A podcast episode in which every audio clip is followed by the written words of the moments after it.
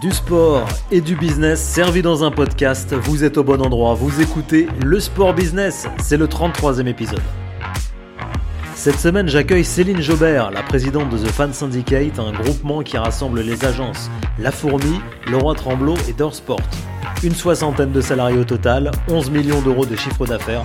Elle vous raconte son parcours de dirigeante et les transformations qu'elle a observées dans le secteur du sport ces 15 dernières années. N'oubliez pas de vous abonner au podcast pour nous soutenir. Vous pouvez aussi laisser une note si vous êtes sur Spotify ou Apple Podcast. Le sport business est aussi sur les réseaux sociaux, Twitter, LinkedIn, Instagram. Pour me contacter, me proposer un invité ou devenir partenaire du podcast, écrivez-moi directement sur LinkedIn.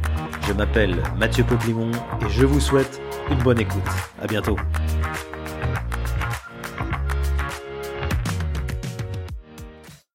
Bonjour Céline Jobert. Bonjour Mathieu. Merci de participer au podcast Le Sport Business. Vous êtes la présidente de The Fan Syndicate, un groupement d'agences spécialisées dans la communication et le sport. Vous nous détaillerez bien sûr ces activités. Les professionnels du secteur vous connaissent, je pense Céline, car ça fait une quinzaine d'années que vous travaillez dans le monde du sport. Quel a été votre parcours avant d'être dirigeante d'entreprise? Vous n'avez pas commencé par le, sport, je crois. Alors oui, effectivement, je n'ai pas commencé par le sport, mais par contre, j'ai toujours euh, œuvré au sein d'agences de communication. Euh, diverses et variées, des agences de communication généralistes. Et euh, la dernière expérience avant euh, de créer la fourmi en 2018, c'était au sein du groupe WPP, où j'ai eu un parcours de conseil et de commercial pour finir directrice commerciale de l'agence G2 Paris. Agence d'ailleurs au sein de laquelle j'ai rencontré Thibault, mon associé historique avec laquelle avec lequel on a fondé euh, La Fourmi en 2008. Pour que ça soit bien clair pour les auditeurs, Céline, je vous propose qu'on reparte de l'année 2008 et de la création de l'agence La Fourmi, qui existe toujours d'ailleurs. Quel était votre euh, constat de départ? Alors, notre constat de départ et notre volonté, euh, c'était d'accompagner des acteurs qui n'avaient pas forcément les moyens d'être accompagnés par les gros groupes de communication la volonté d'avoir une vraie proximité avec nos clients euh, et d'accompagner des TPE, PME euh, de manière générale. On était sur un positionnement, encore une fois, d'agence généraliste. Le sport est arrivé vraiment euh, par la suite avec une très heureuse rencontre avec la Fédé de tennis et Frédéric Longuepé à l'époque sur toutes les problématiques de développement de revenus. Et donc, c'est notre premier pied dans l'industrie du sport. S'en est suivi un nombre croissant d'acteurs pour que finalement, en 2014, on décide de, se euh, dédier totalement à cette industrie. Vous créez ensuite, je crois, en 2014 justement, une solution qui était euh, d'ailleurs assez innovante pour les clubs, les ligues, qui permettait de, produire du contenu sur, euh, sur les réseaux sociaux, une solution qui s'appellera SoLive et qui s'est arrêtée en 2018. Pour, pour quelle raison? L'innovation au cœur, et effectivement, merci de le préciser parce que ça a toujours été notre positionnement, euh, que ce soit euh, sur euh, les aspects créatifs, marketing, développement de revenus, héroïsme. c'est toujours au cœur de ce qu'on a voulu faire et, et, et, je pense que voilà, aujourd'hui, on a une vraie, une vraie patte, la fourmi, reconnue sur le marché pour tous ces items-là. Effectivement, on a fait le constat, et notamment avec l'avènement des réseaux sociaux, pour tout ce qui était Games Time, les faits de match, de se dire que finalement, euh, il fallait absolument automatiser euh, euh, toute la production de contenu de façon marketée en real time, puisque vous savez que voilà deux secondes en social media, ça équivaut à une semaine dans la vraie vie, entre guillemets. Donc, il y a du real time, évidemment, qui est, hyper important. Et donc, on a tout simplement décidé de lancer une, en mode start-up. on a fait une levée de fonds pour développer cet outil qui était totalement novateur. On était les pionniers au niveau mondial, puisque euh, cette solution n'avait pas aucunement été envisagée. Euh, donc ça a été une aventure incroyable, euh, quatre ans de dur labeur. on a été jusqu'à avoir une, quarantaine de clients dans 11 pays, donc des fédérations, des clubs, des organisateurs d'événements qui alimentaient automatiquement, encore une fois, en multilingue avec le potentiel d'avoir euh, différents partenariats euh, qui sponsorisaient ces contenus euh, dans le monde, donc un vrai outil de développement de revenus. malheureusement, voilà, en dirigeant d'agence de communication, c'est pas du tout la même chose que développer une solution dans la tech. Et tout simplement, pourquoi on a, on a, on a fermé, c'est que l'outil qu'on avait développé, malgré les nombreuses versions qu'on a, qu'on avait fait évoluer, ne permettait pas de rendre vraiment aussi scalable le, le, produit nécessaire dans ce cadre de solution. Et effectivement, euh, ça a été une étape assez douloureuse, je dois dire, euh, fin 2018, une étape très marquante, mais qui nous a renforcés. Et évidemment, on a tiré beaucoup d'enseignements de, cette euh, tranche de vie entrepreneuriale. Vous rachetez l'agence Leroy Tremblot en 2017. Pour quelles raisons Quelle différence en fait avec la fourmi? Alors, différence fondamentale puisqu'on ne fait pas le même métier. Autant on est sur le même secteur et c'était toute la pertinence de notre démarche puisque euh, plus on est euh, euh, pointu sur un secteur d'activité, plus et un marché, pardon, plus on est on est pertinent. le Roi Tremblot est une agence de brand design, là où la Fourmi est une agence de publicité. donc on fait pas du tout le même métier. Notre idée, c'était de dire les problématiques d'identité sont très amont des sujets. Quand on lance un événement, bah voilà, le, sujet du positionnement et de la plateforme de marque et l'identité de cet événement, c'est évidemment les premiers sujets du point de vue de la communication euh, les premières questions qu'on se pose. Donc notre idée, c'était de dire, bah voilà, on va, on va, on va remonter dans la chaîne de valeur, j'ai envie de dire, euh, euh avec notre solution de branding, pour, pour derrière finalement euh, être euh, un partenaire complémentaire avec la fourmi et pouvoir accompagner euh, de la plateforme de marque, des sujets d'identité, jusque euh, à la stratégie de communication, à la stratégie de développement de revenus, les acteurs qu'on pouvait qu'on pouvait accompagner, qu'ils soient clubs, organisateurs d'événements ou fédérations. Et donc c'est vraiment cette complémentarité qui aujourd'hui fonctionne et on est très heureux d'avoir pris cette décision en 2017 puisque encore encore une fois ça nous permet d'avoir vraiment une offre qui est totalement unique euh, sur, euh, sur le marché avec l'association de ces, ces, deux expertises. Votre dernière création, c'est en 2022 avec Door Sport. Alors ça, c'est beaucoup moins connu. Qu'est-ce que vous proposez concrètement avec euh, cette entreprise? Door Sport est issu d'une, a été créé en, en, JV, en joint venture avec le cabinet Doors.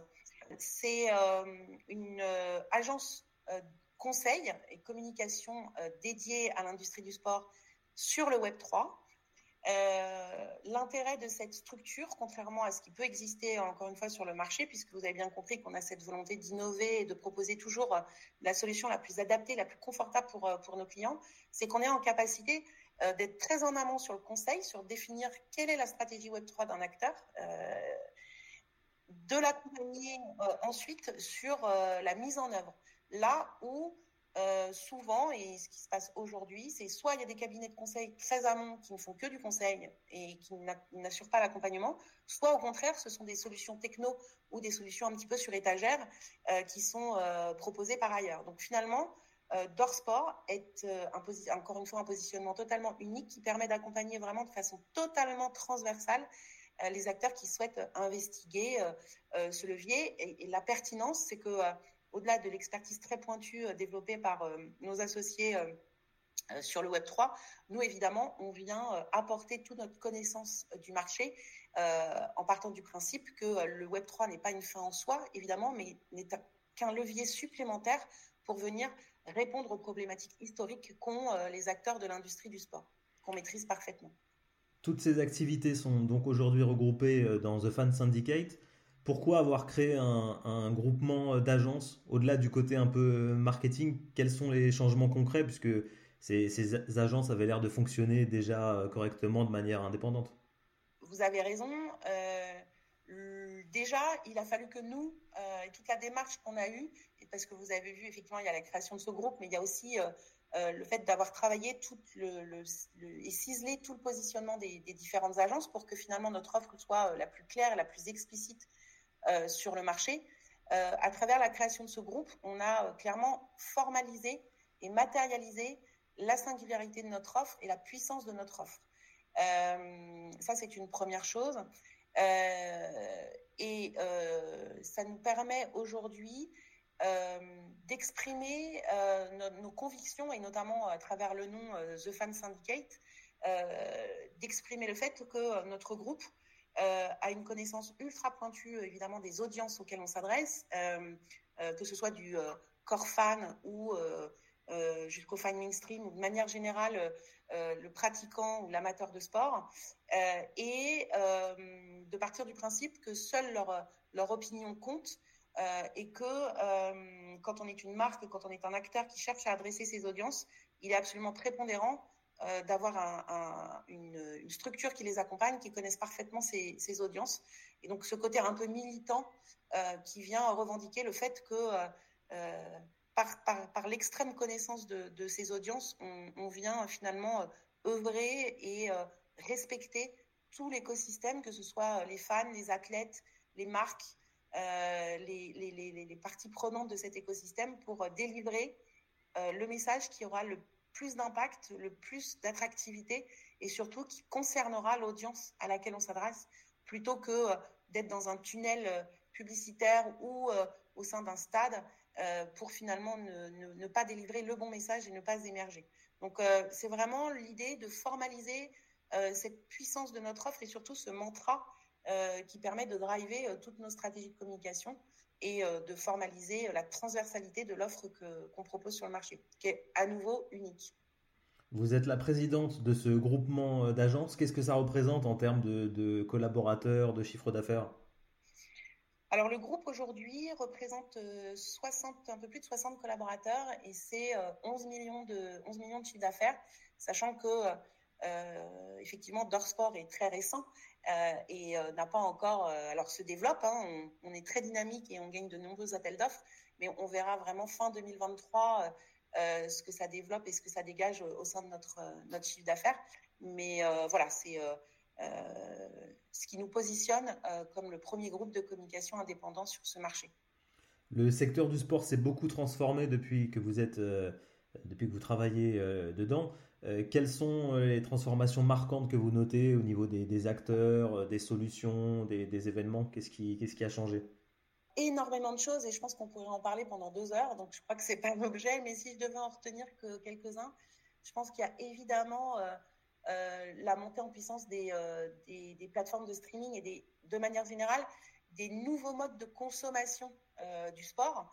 Euh, donc ces plateformes euh, qui ont investi massivement dans les, droits de diffusion euh, et qui euh, permettent aux fans de regarder les événements euh, en direct, en différé sur des plateformes en ligne avec des expériences complémentaires de réalité virtuelle augmentée ou d'avoir voilà des, des, des, des, plateformes qui permettent aussi d'avoir des informations complémentaires dans leur dans leur expérience de la consommation du sport. Donc ça c'est un fait majeur et on voit à quel point c'est important puisque évidemment il y a des sommes d'argent très très très conséquentes sur ce qui concerne les droits. Donc ça c'est Premier, premier point.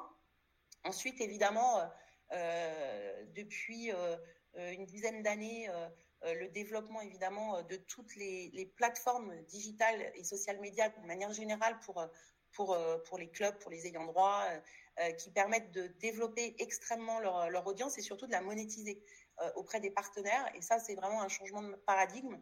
D'ailleurs, ça va jusqu'à influer, influer les packages marketing euh, et de les packages marketing que les ayants droit offrent euh, à leurs partenaires. Donc ça, c'est vraiment très important. et puis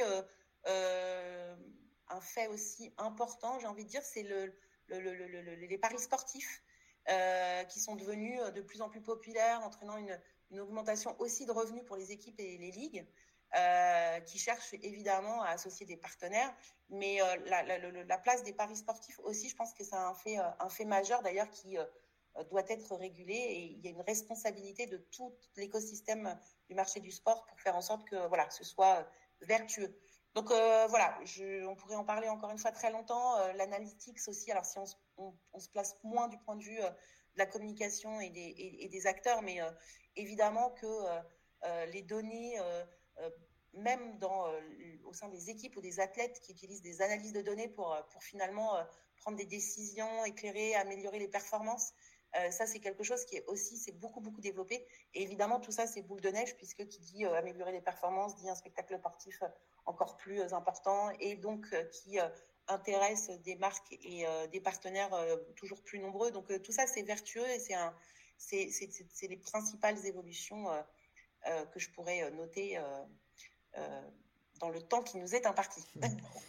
Est-ce qu'il y a des, euh, des anecdotes euh, au cours de ces 15 dernières années, des, des, rencontres ou des clients, des projets qui vous ont marqué?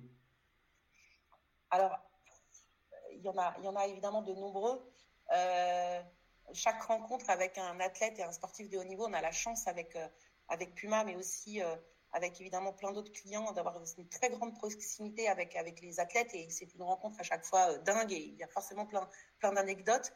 Euh, mais j'ai envie de dire que celle qui a été la plus marquante, euh, on accompagne la Fédération française de foot et l'équipe de France depuis 10 ans maintenant. Et bah voilà, quand on gagne une Coupe du Monde, forcément ça marque à vie. Et quand on a été au plus près et qu'on a accompagné l'équipe de France dans, dans cette épopée, euh, c'est euh, euh, des émotions et, quelque chose d'assez indescriptible au sein de l'agence et au sein des, des équipes, d'avoir pu vivre ça au plus près de l'équipe de France et surtout d'avoir pu se rendre compte que tout ce qu'on avait développé, produit, conçu, envisagé pour l'équipe de France à destination finalement de la France et du plus grand nombre a été autant plébiscité. Et la ferveur que cette belle équipe et notamment bah voilà la petite contribution qu'on a pu avoir euh, pour la ferveur du plus grand nombre et se dire que ce, cette création et euh, tous les concepts, notamment le, le, le, le, champion du monde, a vraiment fait le tour du monde. Euh, c'est des, voilà, des sentiments de fierté pour toutes les équipes qui sont, qui sont importants. J'avais une dernière question, Céline, sur la place des femmes dans le monde du sport, puisque vous êtes vous-même une dirigeante d'entreprise. Est-ce qu'il il y a encore, alors c'est il a déjà la réponse dans la question, mais il y a encore beaucoup de progrès à faire à ce niveau-là. Quel est, votre regard euh, là-dessus? Il, y a certains réseaux professionnels qui existent pour soutenir les, femmes. Quel est votre rapport? Est-ce que vous, vous diriez que bah, vous vous êtes construite un peu toute seule avec votre, travail? Euh, Mais est-ce que certaines femmes ont besoin d'être soutenues, davantage mises en, en avant? Alors évidemment, il y a encore des inégalités qui persistent. Moi, je pense que j'ai été un peu, euh, comment dire en dehors de ces problématiques-là, parce qu'encore une fois, certes, j'œuvre dans l'industrie du sport, mais au sein d'une agence de communication, euh, même si euh, les agences de communication elles-mêmes, il y a, finalement euh, pas beaucoup de dirigeantes d'agences de communication, mais j'ai été totalement préservée, moi, de toutes ces problématiques. Et en fait, je me suis jamais posé la question. On a avancé avec mon associé Thibault, et, justement, je pense que c'est un, vrai équilibre, et, et ça n'a jamais été un problème. Par contre, le sujet de la femme dans le sport et dans les instances sportives et voilà, ça c'est encore une fois un autre sujet et je pense qu'on avance dans le bon sens. Euh, c'est un, euh, travail du quotidien. Euh, on le voit notamment la présidence du CNOSF ou voilà, enfin je veux dire c'est des choses qui, qui, qui, sont des signaux très très très positifs. et, et, et le développement des audiences aussi du sport féminin, les partenaires qui œuvrent spécifiquement euh, auprès du sport féminin pour leur donner toujours plus euh, d'importance, de, rayonnement, d'impact, qui leur donne des moyens aussi pour, euh, se développer. Ça va clairement dans le bon sens. Euh, donc de manière générale, il y a encore beaucoup de boulot et, je pense que tout le monde en a conscience. Mais euh, il y a des grandes étapes qui ont été passées et on n'est pas prêt de s'arrêter. Et alors pour terminer sur le, sujet des, réseaux, euh, oui, bien sûr qu'il y a des, réseaux euh, de, de, femmes dans le sport, de femmes inspirantes, dirigeantes euh, dans le sport, des journalistes, euh, des, directrices générales, des juristes, des créatives qui œuvrent dans, l'industrie du sport.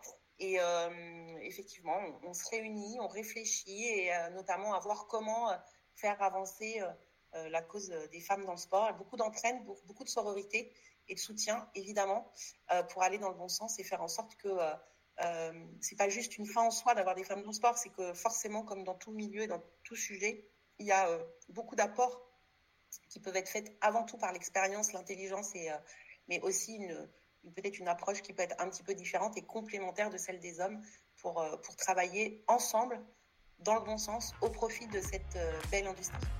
Merci beaucoup Céline d'avoir été avec moi dans le podcast Le Sport Business.